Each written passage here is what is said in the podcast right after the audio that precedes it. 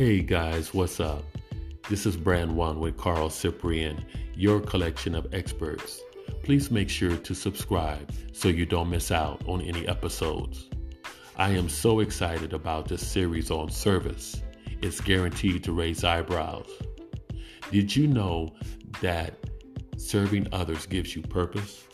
We're experiencing more depression, hate crimes, divorce, unemployment, and social unrest, just to name a few.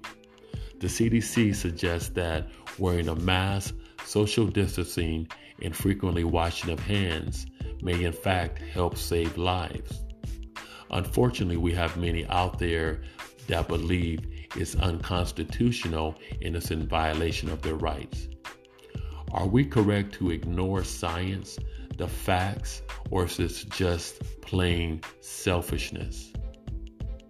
Please tune into my bi weekly podcast. I'd love to hear from you. Until then, signing out for now. Have a good night.